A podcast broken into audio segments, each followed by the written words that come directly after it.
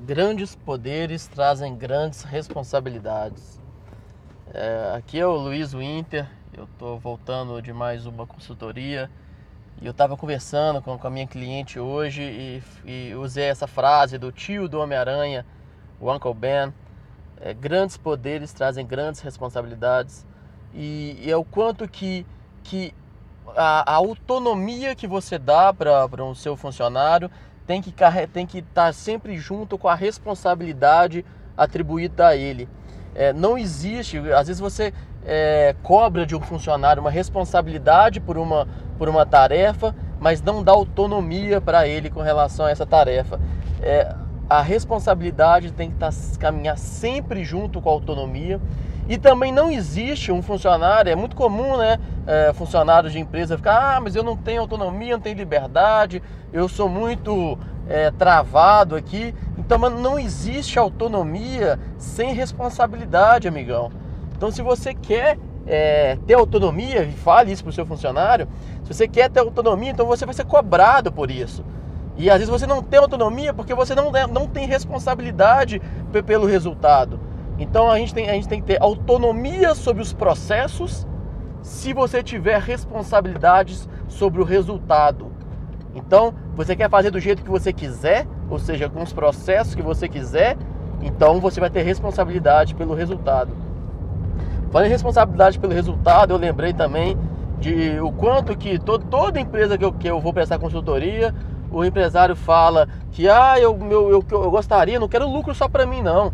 Eu gostaria de dividir o lucro com meus funcionários. Então, eu quero ter, um, que uma PLR, uma participação de lucros e resultados que é espetacular, é uma ideia muito boa de motivação, que quando um ganha, todos ganham.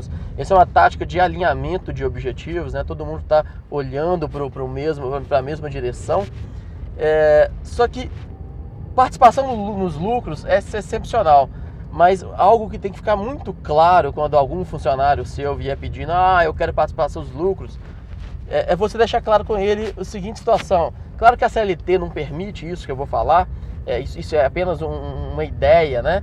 Não, não uma ideia para ser executada, mas um princípio que, ok, você quer participação nos lucros se der lucros. E eu concordo com isso.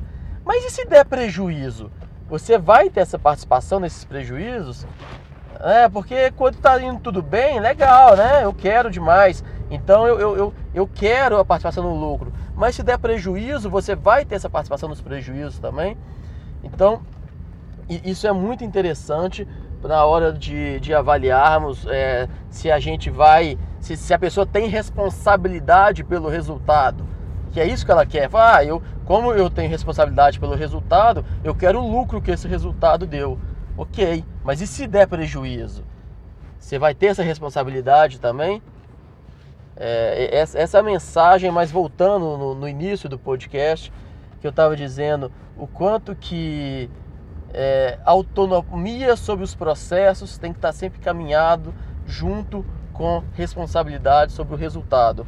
E um não existe sem o outro. Se você cobra alguém sobre um resultado e não dá autonomia para esse alguém, você está errado e essa não é a melhor forma. Então, quando você estiver de frente com um funcionário, um membro da sua equipe, um colaborador, que seja, é, sempre tenha essa, essa, essa tabelinha. Autonomia com, com responsabilidade. E outra coisa, o, o líder ele sofre muito do que eu já falei, falo sempre da, da solidão do, do, líder, que é ele, ele tomar essa decisão sozinho. É, dar autonomia para a equipe não é fácil, é, que é o famoso delegar, né? Delegar não é fácil, existem várias técnicas para isso, mas o simples fato de você compartilhar esse piano que você está carregando sozinho simples fato de você compartilhar com um membro da sua equipe, você já está exercendo o seu papel de liderança. Depois eu falo um pouco mais a fundo disso, mas quando você compartilha o piano que você está carregando, está carregando esse piano, está pesado, mas quando você chama alguém da equipe para te ajudar a carregar, é porque você confia nele, você confia no resultado e você dá autonomia para ele sobre uma série de processos. Então, o simples fato de compartilhar o piano que você carrega, você já está exercendo é, o papel de liderança e um bom líder. Não é porque você tem as melhores soluções, depois eu falo mais sobre isso também, Mas não é porque você tem as melhores soluções que todas as soluções têm que sair de você. Senão, o que você vai estar fazendo é atrofiar a sua equipe. Você está atrofiando a sua equipe quando você decide tudo. Todas as decisões da empresa partem de você, então ninguém da sua empresa está, está é, tomando decisão. Se ninguém toma decisões na sua, na, na sua, empresa, você está atrofiando a sua equipe, você está acostumando eles a depender 100% de você.